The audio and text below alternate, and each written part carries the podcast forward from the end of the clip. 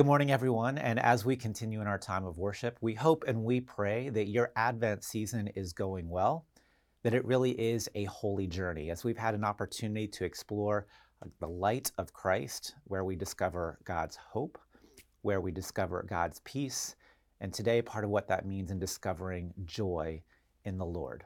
So, as we get ready to do that today, would you join with me in a word of prayer? Almighty God, this day may the words of my mouth and the meditations of all of our hearts be pleasing and acceptable in your sight, shaking us to new life in you. O Lord, our rock and our Redeemer. Amen.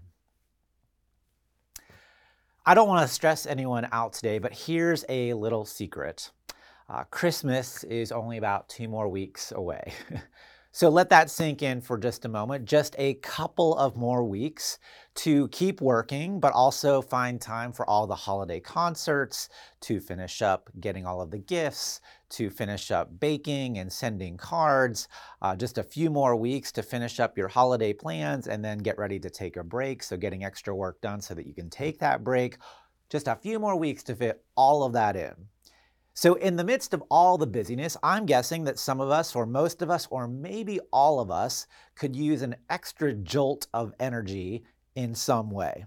And for a lot of people, that extra jolt of energy tends to come in the form of caffeinated beverages. So today I'm curious.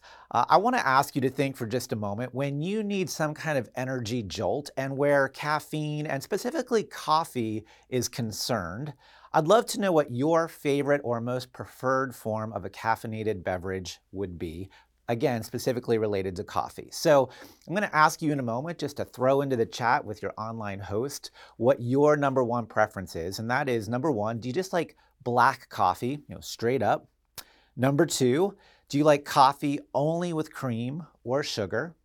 Number three, do you like coffee that really doesn't even taste like coffee? You know, cappuccinos and frappuccinos and all of those kinds of things. Or number four, do you like anything but coffee? So just go ahead and throw in the chat there which one is your favorite. Number one, black coffee. Number two, coffee only with cream or sugar. Number three, coffee that doesn't really taste like coffee. Or number four, anything but coffee. And again, we'll see how you uh, do there and just go ahead and share with the online host. For me, I would be category number three. I like those things that really don't taste like coffee. So I like a caramel macchiato, I like a pumpkin spice latte, something like that. Uh, just trying to be careful that I don't get something with too many calories because I love the sweetness of some of those drinks. Now, I'm not going to ask you today how many coffee beverages you have on an average day we will save that for another time. I've got this whole idea of receiving a bit of a blast or a lot of a jolt in mind because we are in the season of Advent. Advent is the time of the year when we get ready for the coming of Christ among us, born as a tiny baby boy. And usually, when we think of Jesus coming among us, so often we think of this passive, cute, uh, almost quiet coming kind of a thing. We think of Jesus meek and mild, lying quietly in the hay, celebrating with him as he's lying quietly by the lambs and the little drummer boy. And we do this with baked cookies and beautiful tinsel and finely wrapped presents. You know, little Jesus asleep on the hay, little baby Jesus, no crying he makes. And we tend to do this in such a way that we, we make the coming of Jesus this sugary, sweet, spiritual experience so that we feel good. Need I say anything more to convey this idea than these three little words Hallmark Christmas movies? And those movies, eh, they're absolutely, they are fun if you like those kinds of things.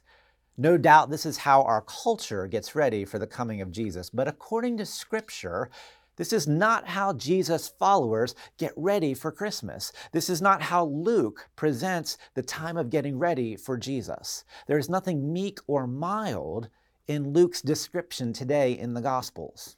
What Luke shares with us is that, as the Reverend Dr. Will Willimon comments, the Messiah who floods into our world at Advent is more than a syrupy, sweet spiritual phenomenon.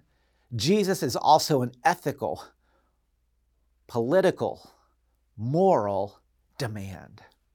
In other words, Jesus comes as a jolt. Today, G- John, uh, we share again about John the Baptist in the Gospel of Luke. And if you were with us last week, you might remember we also looked at some of these verses. But we're not just going to do a repeat of last week. One of the great things about Scripture is there's always a deeper place to go. We can look at the same set of verses and see something completely different. And that's a lot of what's happening here in the verses that we're looking at this morning.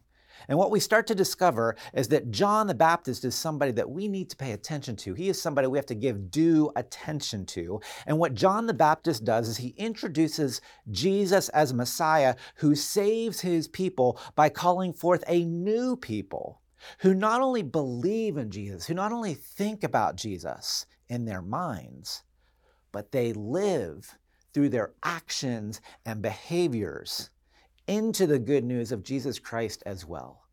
So, followers of Christ are not just thinkers about Jesus, as John points us to, they also take action in their lives.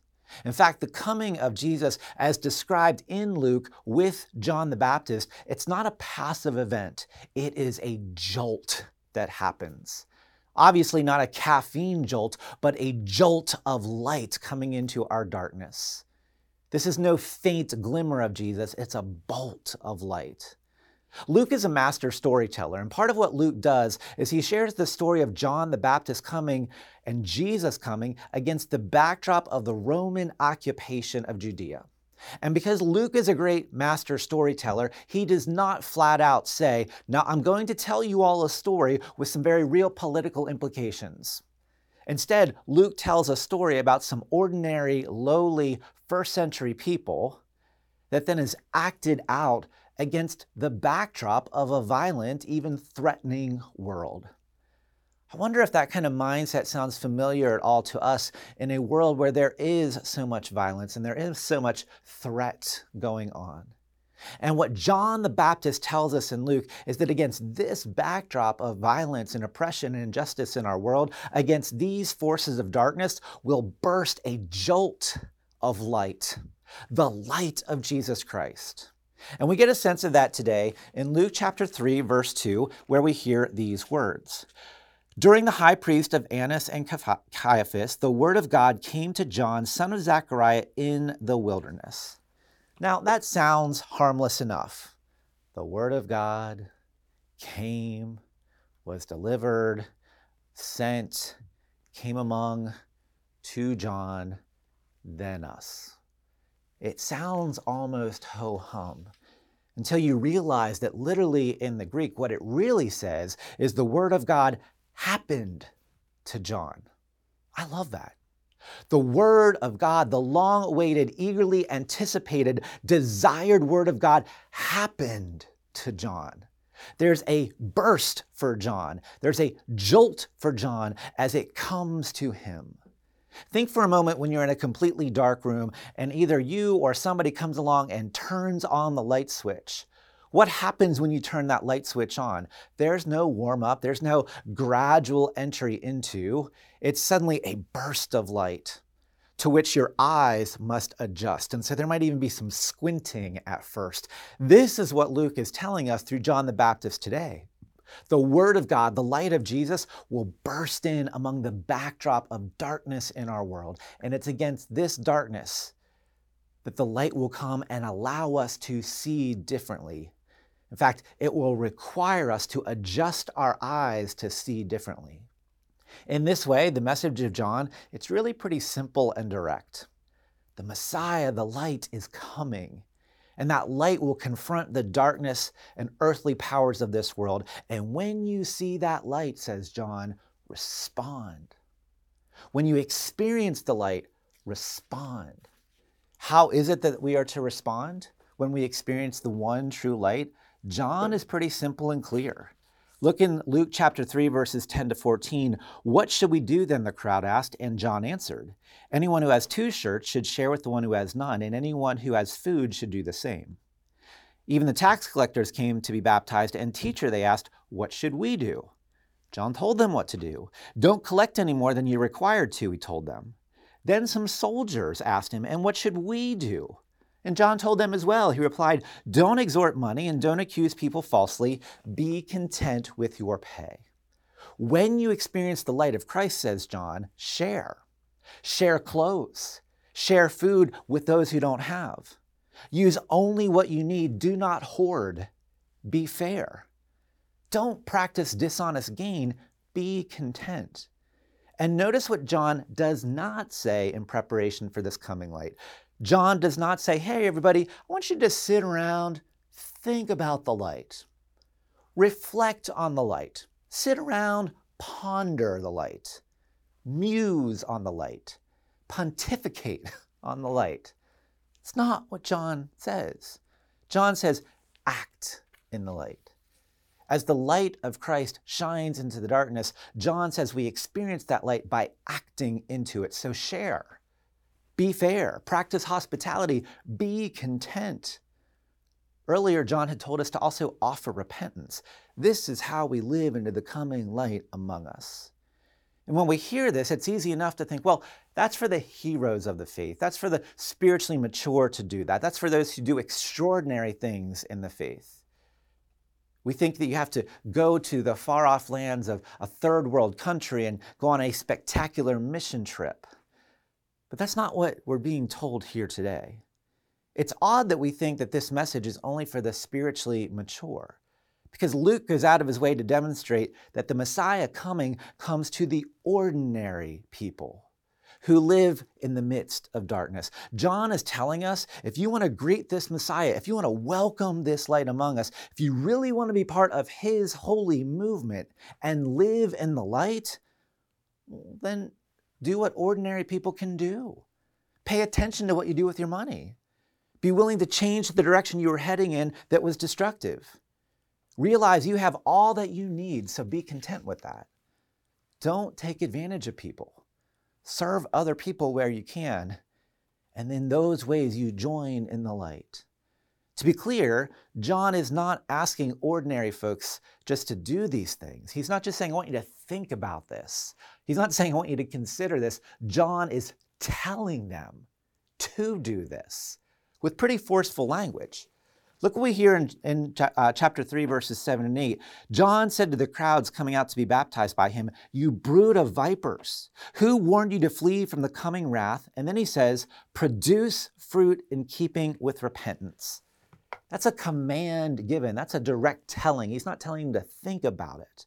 Take action in the light, says John. Experience the light. Share the light through your actions. It's all so bold. It's all such a jolt that we receive today into our normal holiday sentimentality. Nothing subtle here. Are you feeling festive yet? Ho, ho, ho. and yet, here's the thing did you catch the very last words in the last verse we shared today?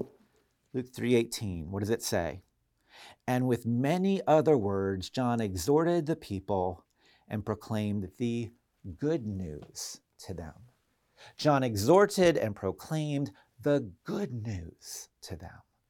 Please hear the good news. Despite this burst of fiery language that John brings, despite what may not sound like the best news at first in the world to our ears because of its harshness, because of the joltedness of it, Luke could not be more clear that in proclaiming this news, it is good news to the people of God, to all people. Today is the third Sunday in Advent, and traditionally, in this third Sunday, we light a third candle in the Advent wreath representing joy. So hope was week one, peace was week two. Today we celebrate joy. I've shared with you uh, in the past that there's this thing called the lectionary that offers different scripture passages to look at each week. And we don't always follow the lectionary, but on this particular week, if we were following the exact lectionary, there's actually four different scripture passages lifted up for today. And I want to share with you the other three because all of these other three, they show clearly this theme of joy. In Zechariah chapter 3, verse 20, we would hear, At that time I will gather with you. At that time I will bring you home. I will give you honor and praise among all the peoples of the earth when I restore your fortunes before your very eyes, says the Lord. It's easy to find the theme of joy in that passage given for today. In Isaiah chapter 12, verses 2 and 3, we hear this Surely God is my salvation. I will trust and not be afraid. The Lord, the Lord Himself, is my strength and my defense. He has become my salvation with joy. You will draw water from the wells of salvation. That one even says directly the theme of joy. So it's easy to find it there. The third passage that we're given comes from Philippians chapter 4, verses 4 to 7, that says this Rejoice in the Lord always. I'll say it again, rejoice. Let your gentleness be evident to all. The Lord is near. Do not be anxious about anything, but in every situation, by prayer and petition with thanksgiving, present your requests to God. That is possibly one of the most joyful passages in all of Scripture. But then the fourth and final passage we're given for this day by the lectionary as we're thinking about this theme of joy, is what we've already heard in the Gospel of Luke, where John comes and shares about this jolt of light in such a forceful, almost harsh way. How in the world is this joyful good news? I want to offer at least three ways that I think the light of Christ does lead to joy. Number one, the light of Christ comes powerfully to all, wherever they are not just to the most spiritually mature, not just those in religious places, but to absolutely everyone, no matter where they are. Part of what John is proclaiming to us today is to all of you who live in some out of the way place, who are living ordinary lives, engaged in mostly ordinary everyday affairs, besieged by the injustices and darkness of this world, guess what? The light is coming. And guess what? He's coming to you. He's coming to you in places like Williamsport, Pennsylvania, Montoursville, Pennsylvania, Loyalsock, Pennsylvania, Jersey Shore, Pennsylvania. Wherever you are, the light comes. And he calls you right where you are to come and to follow him. That is good news.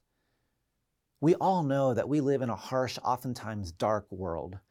There's nothing subtle about the forces of the intensity of the evil that we face in so many forms. For me personally, in recent days, I feel like I've encountered some just some of those really strong forces and elements of darkness. So it should give us hope that the light of Christ is just as bold as the darkness. Actually, it's even more bold, more strong, and more powerful than the dark forces in this world. And that should give us hope because the light is greater than the darkness as it bursts in, as it jolts in and jars the darkness and sends it scattering. We prepare for this light that is greater than any darkness we face, and that should give us hope and peace and joy. This is not gentle Jesus, meek and mild. This is not nice Jesus. Thanks be to God. This is Jesus who stares down the dark powers of this world as he enters in, as he bursts in as the light among us. And this light is powerful. John the Baptist offers these words in Luke chapter 3, 16. He says, But one who's more powerful than I will come, the straps of whose sandals I'm not even worthy to untie we can live in joy because we realize this joy is powerful, bold, jolting, and disrupts the dark forces of this world. And it all comes to us, ordinary people, everywhere. That is cause for great rejoicing and joy. We also know that the, that the light of Christ leads to joy in this way. The light of Christ ushers in the Holy Spirit as comforter. Did you hear Luke 3:16? He will baptize you with the Holy Spirit and fire. John's just going to do the, the straps of the shoes, but Jesus, he's going to baptize with the Holy Spirit and fire. Do you remember other places in Scripture where we are told about the Holy Spirit? Places like the Gospel of John, chapter 14, verse 16, we're told that God the Father will send the Holy Spirit among us. And there's a term used that we often refer to with the Holy Spirit, translated as advocate. The Holy Spirit becomes our advocate. And one of the most common translations of advocate is, among other things, comforter. So Luke is reminding us that even in the darkness, even in our struggles, the light of Christ comes through the Holy Spirit who will comfort us no matter what we're going through, who will comfort us in the darkness. Now, we have to be a little bit careful with this term comforter. When we think of comforter, we might think of the big uh, fluffy thing that's on our bed that feels good and we can wrap up in. We might think of something plush and comfy and cushy and all of that kind of stuff, because often we think of comfort leading to pleasure, to make things easier when we're in pain, to take away some of the pain. And that's definitely part of the meaning. But the original Latin word for comfort, comfort actually means much more than that. There's a wonderful piece of ancient tapestry. It's called the Bayeux Tapestry. We're going to show you a picture of this on the screen. I want to invite you to look at this picture as best as you can. This is a scene that's being depicted of a bishop, his name was Bishop Odo, rallying Duke William's troops during the Battle of Hastings clear back around 1000 AD. Now, here's what's interesting about this picture before you. The literal Latin caption given to this picture says this Here, Bishop Odo, holding a club, gives comfort to the boys. Now, if you look at this picture carefully, you'll see that Bishop Odo is actually standing behind the army, those boys, holding a club. How in the world is that comfort? Here's why. The original use of the word for comfort had a double meaning.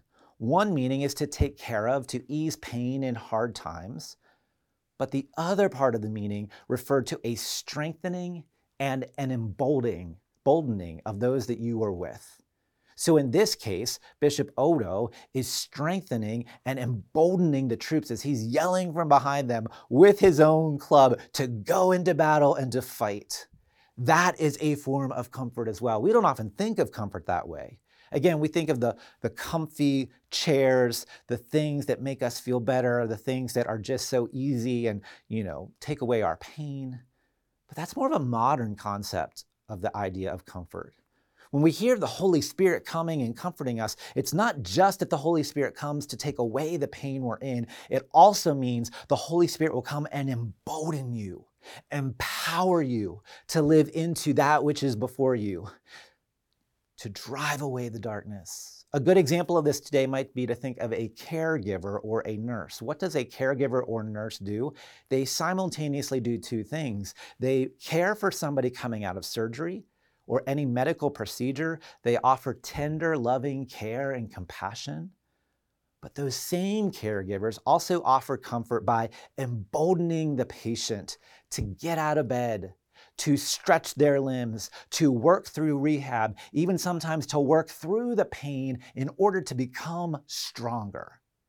True caretakers both offer comfort in the form of easing pain, but also emboldening to move forward in the light of Christ, we receive this Holy Spirit, this godly comforter who doesn't just come to take away our struggles and our pains, but also to be emboldened and stand against the forces of darkness in this world. This is what happens when the light bursts among us so that we can receive that kind of comfort and then live into that kind of joy. We experience joy with the light of Christ because that light comes to everybody, us, ordinary people in ordinary places everywhere. And we experience the joy in the light of Christ because the Holy Spirit comes as comforter. And we also experience joy in the light of Christ because the light will defeat the darkness. Advent is joyful because it carves out space in which we recognize God arriving into our world and offering us the gift of the darkness being overthrown. Advent is about carving out space in which God can arrive into our world because when God comes and when God is among us, powerful things happen. When the light shines, the darkness is driven back.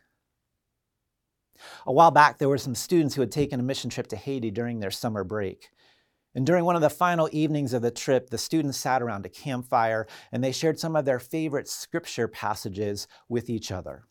So one said their favorite passage was John 10:10, 10, 10, I come that you shall have life in the full. Another said their favorite passage of scripture was Romans 8:28, nothing can separate us from the love of God. And then there was a Haitian woman who had traveled with the group as a translator, and she piped up, and she wasn't quite sure of the reference for her favorite Bible passage, but she knew it was towards the end of the Gospel of Mark.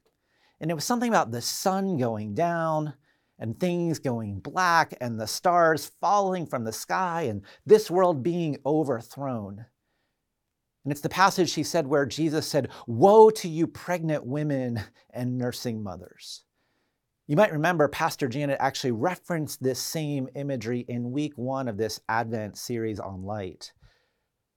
The students in that story, though, looked at the woman in stunned silence. Why in the world was that her favorite passage? Finally, one of them had the courage to ask and say, Why was this her favorite passage? And the woman, with disarming simplicity, said, Because this world is broken and that brokenness needs to come to an end. The group later learned this woman's story. She had a tragic history of miscarriages and pregnancies that had ended, and most of them were from preventable causes. But because of the lack of medical care in Haiti, she wasn't able to get the help she needed. And she didn't just believe the world was broken at some theoretical level, she knew it in the core of her being. That woman needed light. She needed a light that would defeat the darkness, the brokenness of this world. And today, John tells us about this light. John tells us to prepare for this light. And that light has a name, and his name is Jesus. And he still comes, and he still drives back the darkness. And for that reality, we can come and give great joy.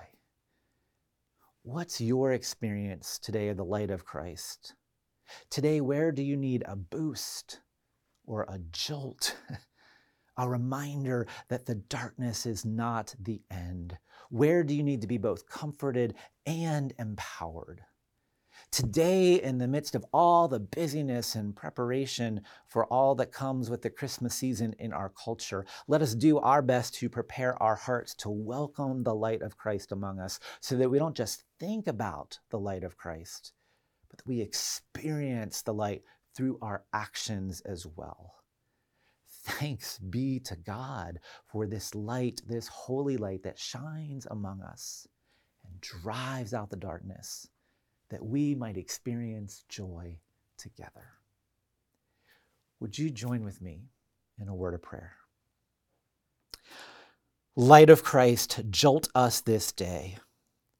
Lord Jesus, you who are born among us into a very human family, you who took up residence in our world, we come to you and pray.